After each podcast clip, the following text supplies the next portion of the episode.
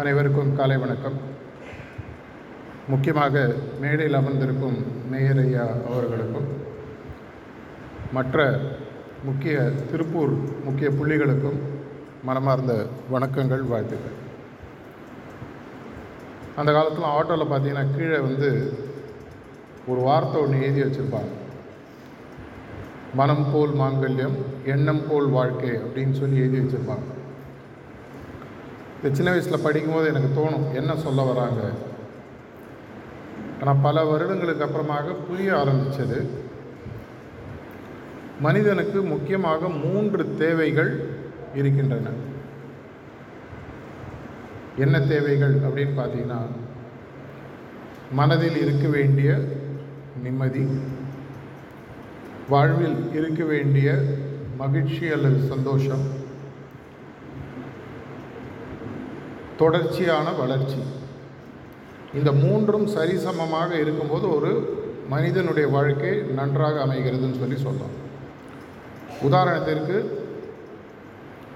நான் மகிழ்ச்சியாக இருக்கேன் நிம்மதியாக இருக்கேன் ஆனால் வாழ்க்கையில் பணம் இல்லை அப்படின்னு சொன்னால் மேபி அவருக்கு வளர்ச்சி இல்லாத போது ஆட்டோமேட்டிக்காக மகிழ்ச்சி நிம்மதி அடிவாகும் இதே மாதிரி ஒவ்வொரு விஷயம் குறையும் போது மற்ற இரண்டு விஷயங்களும் அடிவாங்குன்றது நமக்கு நல்லா தெரியும்.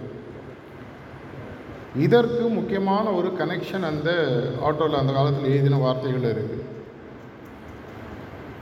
எண்ணம் போல் வாழ்க்கை மனம் போல் மாங்கல்யம்.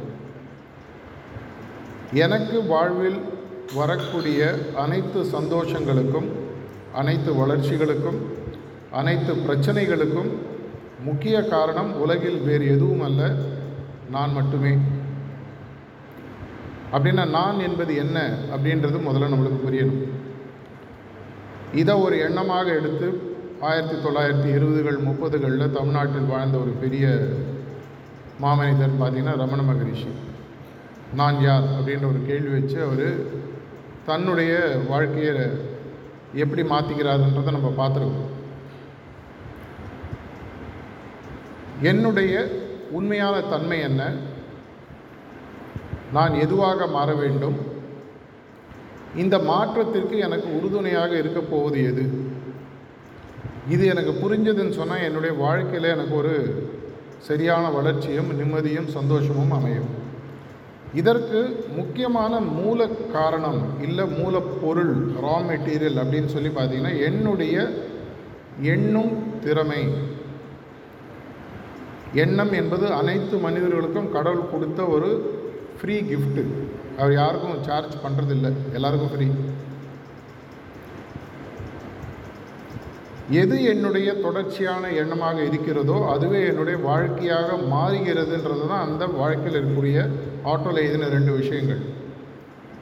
எண்ணம் போல் வாழ்க்கை. எது உன்னுடைய தொடர்ச்சியான எண்ணமாக இருக்கிறதோ அதனால தான் ஆங்கிலத்தில் சொல்லுவாங்க உனக்கு இருக்கிறது பாவர்ட்டி திங்கிங்கா இல்லை அவைலபிலிட்டி திங்கிங்கா பெரிதாக சிந்திக்கிறாயா? இல்லது வறுமை கோட்டில் இருப்பது போல் சிந்திக்கிறாயா? எதை நான் தொடர்ச்சியாக சிந்திக்கிறேனோ அதுவாகவே நான் மாற ஆரம்பிக்கிறேன். எனக்கு சுற்றுப்புறத்தில் நடக்கக்கூடிய அனைத்து விஷயங்களும் அந்த விஷயங்கள் மூலமாக எனக்கு எந்த விதமான பிரச்சனையும் இல்லை. அதை நான் எப்படி பார்க்குறேனோ அதிலே தான் பிரச்சனை வருது. எனக்கு தூங்கும்போது உலகத்தில் சுற்றி நடக்கிற விஷயத்தினால எனக்கு எந்த பிரச்சனையும் இல்லை. அப்படின்னா பிரச்சனை வந்து அந்த விஷயங்களில் இல்லை. எழுந்து நான் ஒரு பேப்பரை பார்க்குறேன் நியூஸை பார்க்குறேன் சுற்றி இருக்கக்கூடிய விஷயங்கள் என் கவனம் போகுது. அந்த கவனத்தில் வரக்கூடிய கவனச்சிதறல்கள் என் எண்ணத்தை கொண்டு போகுது. இதுக்கு வந்து சைக்காலஜியில் சொல்லுவாங்க சர்வைவல் இன்ஸ்டிங்க்ட்னு சொல்லி சொல்லுவாங்க. எந்த விஷயத்தை பார்த்து நம்ம கவலைப்பட்டாலோ அதிர்ச்சிப்பட்டாலோ வருத்தப்பட்டாலோ அந்த விஷயங்களுக்காக நாம் அதிர் அதிர்ச்சியோ கவலையோ படுவதில்லை. அது எனக்கு நடந்துடக்கூடாதுன்ற பயம். அந்த பயமே உங்களுக்கு தொடர்ச்சியான எண்ணமாக இருக்கும் பொழுது நீங்கள் தெரிந்தோ தெரியாமையோ ஒரு மேக்னெட் மாதிரி அதை ஈர்க்க ஆரம்பிக்கிறீங்க.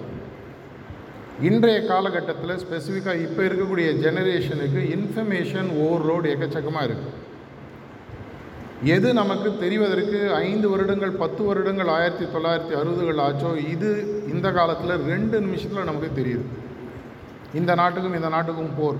பேப்பரில் பத்து நாள் கழிச்சு போடும் அப்போ தான் நமக்கு தெரியும். சுதந்திரம் நடந்ததே தெரியாமல் ஒரு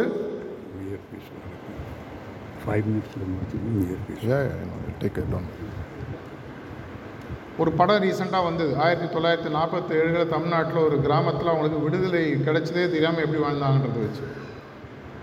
இதெல்லாம் வச்சு பார்க்கும்போது ஒரு விஷயம் நமக்கு நல்லா புரியுது.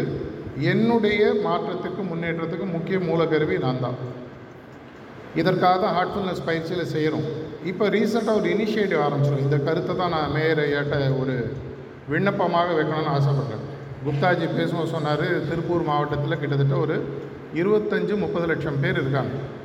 இது கிட்டத்தட்ட பார்த்தீங்கன்னா மொத்த திருப்பூர் டிஸ்ட்ரிக்டில் ஒரு இரண்டாயிரத்தி நானூறுலேருந்து இரண்டாயிரத்தி ஐநூறு கிராமங்களாகவும் ஒரு இரநூறு முந்நூறு வார்டாகவும் பிரிக்கப்பட்டிருக்கிறது. ஹார்ட்ஃபுல்னஸ் இன்ஸ்டிடியூட்டில் இப்போ நம்ம என்ன பண்ண ஆரம்பிச்சிருக்கோம் என்ன விண்ணப்பம் எனக்கு மேயர் ஏற்றன்றதை நான் இங்கே பதிவு செய்ய விரும்புகிறேன். இப்போ வெல்னஸ் சென்டர் அப்படின்ற ஒரு கான்செப்ட் ஹார்ட்ஃபுல்னஸில் ஆரம்பிச்சிருக்கோம். நல்வாழ்வு மையம். நல்வாழ்வு மையம்னா என்ன? அந்த இடத்துக்கு போகிறவங்களுக்கு வெறும் தியானம் மற்ற விஷயங்கள் மட்டும் இல்லாமல் உடல் சார்ந்த விஷயங்கள் மனம் சார்ந்த விஷயங்கள் பணம் சார்ந்த விஷயங்கள் விவசாயம் சார்ந்த விஷயங்கள் குழந்தைகளுக்கு பதினைந்து வயது வரைக்கும் இருக்கிறவங்களுக்கு அவங்களுடைய மூளை பயிற்சியை ஏற்கனவே பிரைட்டர் மைண்ட்ஸ்ன்ற டெமோ நம்ம மேயர் முன்னாடி நாலு மாதம் முன்னாடி நம்ம செட்டிப்பாளையம் ஆசிரமில் பண்ணியிருக்கோம்.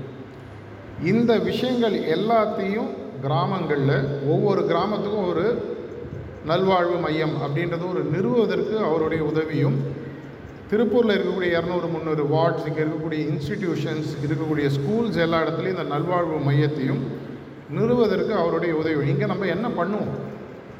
நம்ம எல்லாருக்குமே தெரியும் ஆர்ட்ஃபுல்னஸ் இன்ஸ்டிடியூட் நம்ம ஆஃபர் பண்ணுற எந்த சர்வீசஸ்க்கும் நேரடியாக நம்ம யார்ட்டையும் சர்வீசஸ் பணம் வாங்குறதில்லை.